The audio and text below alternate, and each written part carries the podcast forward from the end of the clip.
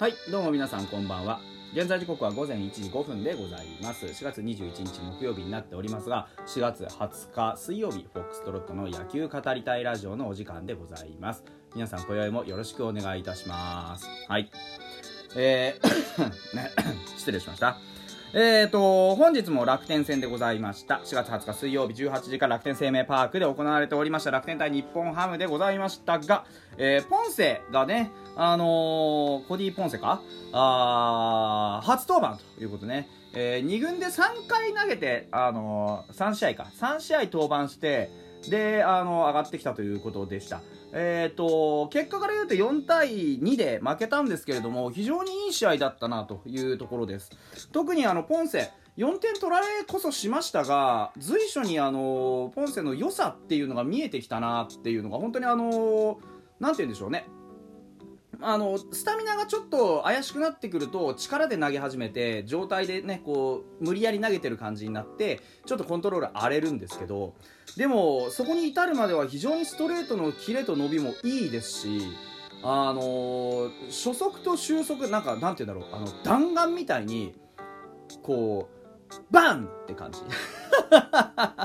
初速と終速の差が非常に少ないなっていう感じがしました。あのー、例えば吉田康生が投げたりとかする時ってなんかギュッていく感じなんですけどあのー、ポンセの球はもうバンって感じ。叩きつけるというか。すごいね、あのー、打者の手元に行くスピード感が非常に良くてですねあなかなか打てないよなっていう感じでした。ただやっぱりコントロール甘いとこ行ったり高めに浮いたりする可能性がちょっと高めなのでそれがあの今日の失点につながってきたかなというところでしたね。もう総じて非常にポテンシャルの高いピッチャーだというのは僕は見て分かりました。あのチェンジアップもいいですね。あの3本指でギュッて投げるやつ。あれもあのしっかり落ちていく。なんか滑り落ちていくようなチェンジアップですね。クイッて曲がったりボワンってしたりするんじゃなくてキュッと落ちていくそういうチェンジアップ。だからフォーク成分がちょっとあるのかなっていう感じ、うん、スプリット気味のなんか、うん、チェンジ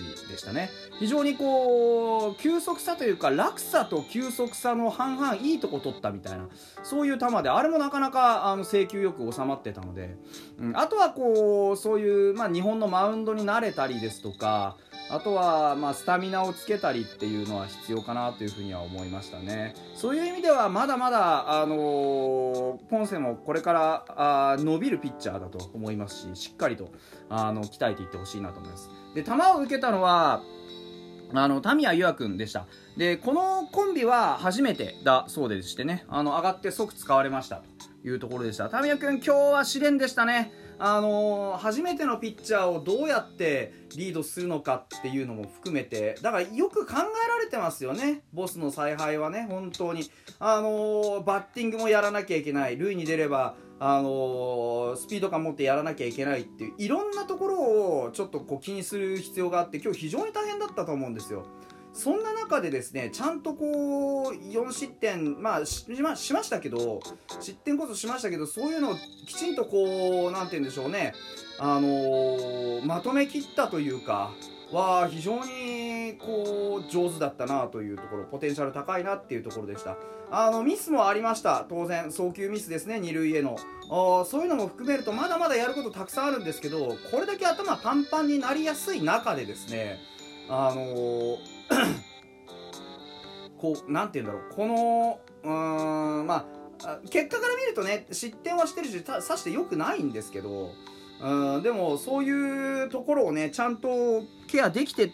いればそんなに失点しなかったのかなって可能性が見えるじゃないですか。か非常に良かったなというふうに思います。うん、だから判断ですよね、一瞬のね、送球ミスにしても、あんな送球になってしまうんだったら、ボールから手離さないっていうのも一つの選択肢ですし、そこの判断と体をしっかりついてこさせることが大事かなというふうに思いますね。はい。で、今日は楽天騎士が先発だったんですが、えー、先発騎士の前にですね、えー、と、一応騎士から打ってたあ岸から打ったヒット自体は3本なんですよね。でじゃあ2点はどっから取ったんだっていうと9回の西口君から取ってきました。西口君は2 2アウトまで取ったんですね、えー、0回0回と3分の2だから3分の2回投げて21球2失点というところでした。何が良かったっていうのは本当にあのーやっぱりまあ岸ブセニッツって来たところでやっぱりそこそこ、まあ、力があって実績のあるピッチャーが続いたんですけどあの西口君ってそんなにこうまだね経験も多くないですしあのプロ6年ですけどなかなかこう成績うまく残せてないという状況。まあ去年こそねまあまあ良かったとは思うんですよ。33試合登板してね。でプロ初になるところでまあ出たてのピッチャーですよ。そういうところで、あのー、まあ、経験値もそこまで多くない中でね、そういうピッチャーが出てくると、やっぱりこうやって点が取れるっていうところを見せてくれたのは非常に良かったなというふうに僕は思いました。うん。やっぱりね、あのー、こう、相手が制球を乱している時とか相手のこうね、えー、隙をついてやる野球っていうのは徐々にできてきてますよね。うん、今日も普通にさ頭から松井が出てれば貫通完封貫通だって完封だったと思うんですよなんですけど、あのまあ、西口君が出てきたっていうのは当然4点差があったこともあって松井君をねあの温存したいっていう気持ちの表れだと思うんですよね。あのマネジメントの一環としてね。ただ結局松井君をあ、まあ、たった6球のために引きずり出すことができたと。いうのはあファイターズにとっては収穫だと思うんですよね。この6球が後々になって効いてくるかもしれない。この6球のためにあのなんていうんですか調整をするね、そのブルペンで投げる10球そこそこあるわけですからね。それが積み重なっていってやっぱり疲労っていうのは生まれていくわけですから。あだできればそういう意味ではなるべくこういう正ストッパーっていうのをねしっかり引っ張り出しておきたいわけですね。どんな試合であっても。うん、ですからあ今日は、まあ、負けこそしましたがかなりいい試合ができたかなというふうに思います、うん、9回あの土壇場から2点返した石井君のツーベース非常に見事でしたね。あの先頭バッターの浅間君こそねパンパンと空振りしてしまって今日浅間君非常に良くなかったのがとにかくストレートにタイミングが合ってないと、あのー、全部振り遅れてるんですよね、うん、ここまで調子良かった時にはあの僕も随分褒めてたんですけどもストレートに対するアプローチが非常に良かったんですよね。前さばきというかかなり前のタイミングで、えー、引っ張ることができていてすごくいい捉え方をしてたんですけど今はちょっとそういう感じじゃないなっていうところでした。で野村君は途中まで良くなかったんですよね。岸のあの変化球に全部手を出して、えー、簡単に凡退してみたりとかちょっとこうストレートの威力を高く見積もりすぎてゆったりと構えれてないなっていうあの指導が速くなって見切りが浅くなって変化球の曲がりを待てないというかね。そういうタイプだったんですけど、まあ、あのー、西口君に変わった後は、ツーベース、4球目のね、レフト前の、レフト、レフト線を抜けるツーベースを打ったんですが、これはあの打撃としては、まあ、たま、たまたまっていう言い方はよくないんですけど、結果1個出たのでね、うんこういうふうにしっかり劣勢の中でも何か大きな仕事を1つやっていけるっていうのは、まあ、野村君のいいところかなというふうに思います。近藤健介がね、あの、もう少し調子が上がってきてくれるとね3点までは取れたんじゃないかなって思うんですよ。やっぱりこうこの野村勇輝がツーベース打った後のショートフライはやっぱちょっといただけなかったなっていうところらしくなかったですよね。今日はあの結局近藤健介もヒットを打ってない3打数0安打っていうところでね。うーんまあダメではないんですけど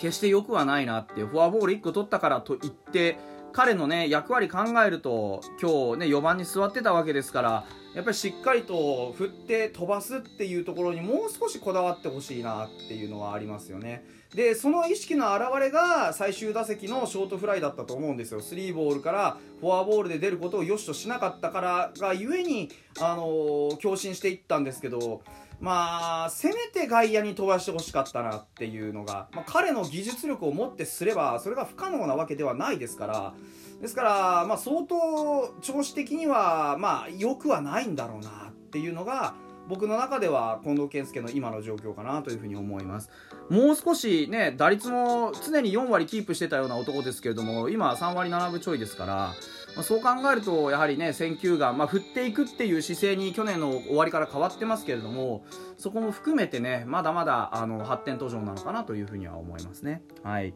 で今川君の場面もね、えー、まあちょっと石井君の前に今川君の場面ですけど今川君の場面もあえてそこに代打を出すことなくね、あのー、まあ、左の松井裕樹に変わりましたからあそこをねあのボスがちゃんと見込んでね君は行っておいでと楽しんでおいでこの場面をと言って送り出したっていうのはやはりこう今川君に対してどれだけ期待してるかっていうのもそうですし今川君のような長距離バッターっていうのがちゃんとあの成長してこないとチームの浮上はないっていうのを分かってるからこその育成ですよね。割り切ってあのチームの状況を背負わせることなく楽しんでおいでと言って送り出すこのボスのあの気遣いっていうのはやっぱり、え今後に生きてくると信じたいですよね。今川君もまあ全然ねあまりこう今日は打席全て与えられましたけれどもちょっとね中身ついてこなかったんでね。うん、1割2分。ちょっと寂しいですがあなんとかどこかでね奮起してもらいたいなと思います。良かったのは石井君でしたね。あのー、そこまでは全然当たってなかったんですけれども最後あのー、2アウトのえー、っと2、3塁か。からね、えー、非常にいいプレーをしました。あのフォアボール渡辺亮がフォアボールで出た後のねあ1、3塁だって1、2塁か。渡辺亮がフォアボールで出た後の初球。ね。あのセオリーですよね。フォアボールを出したピッチャーのその次の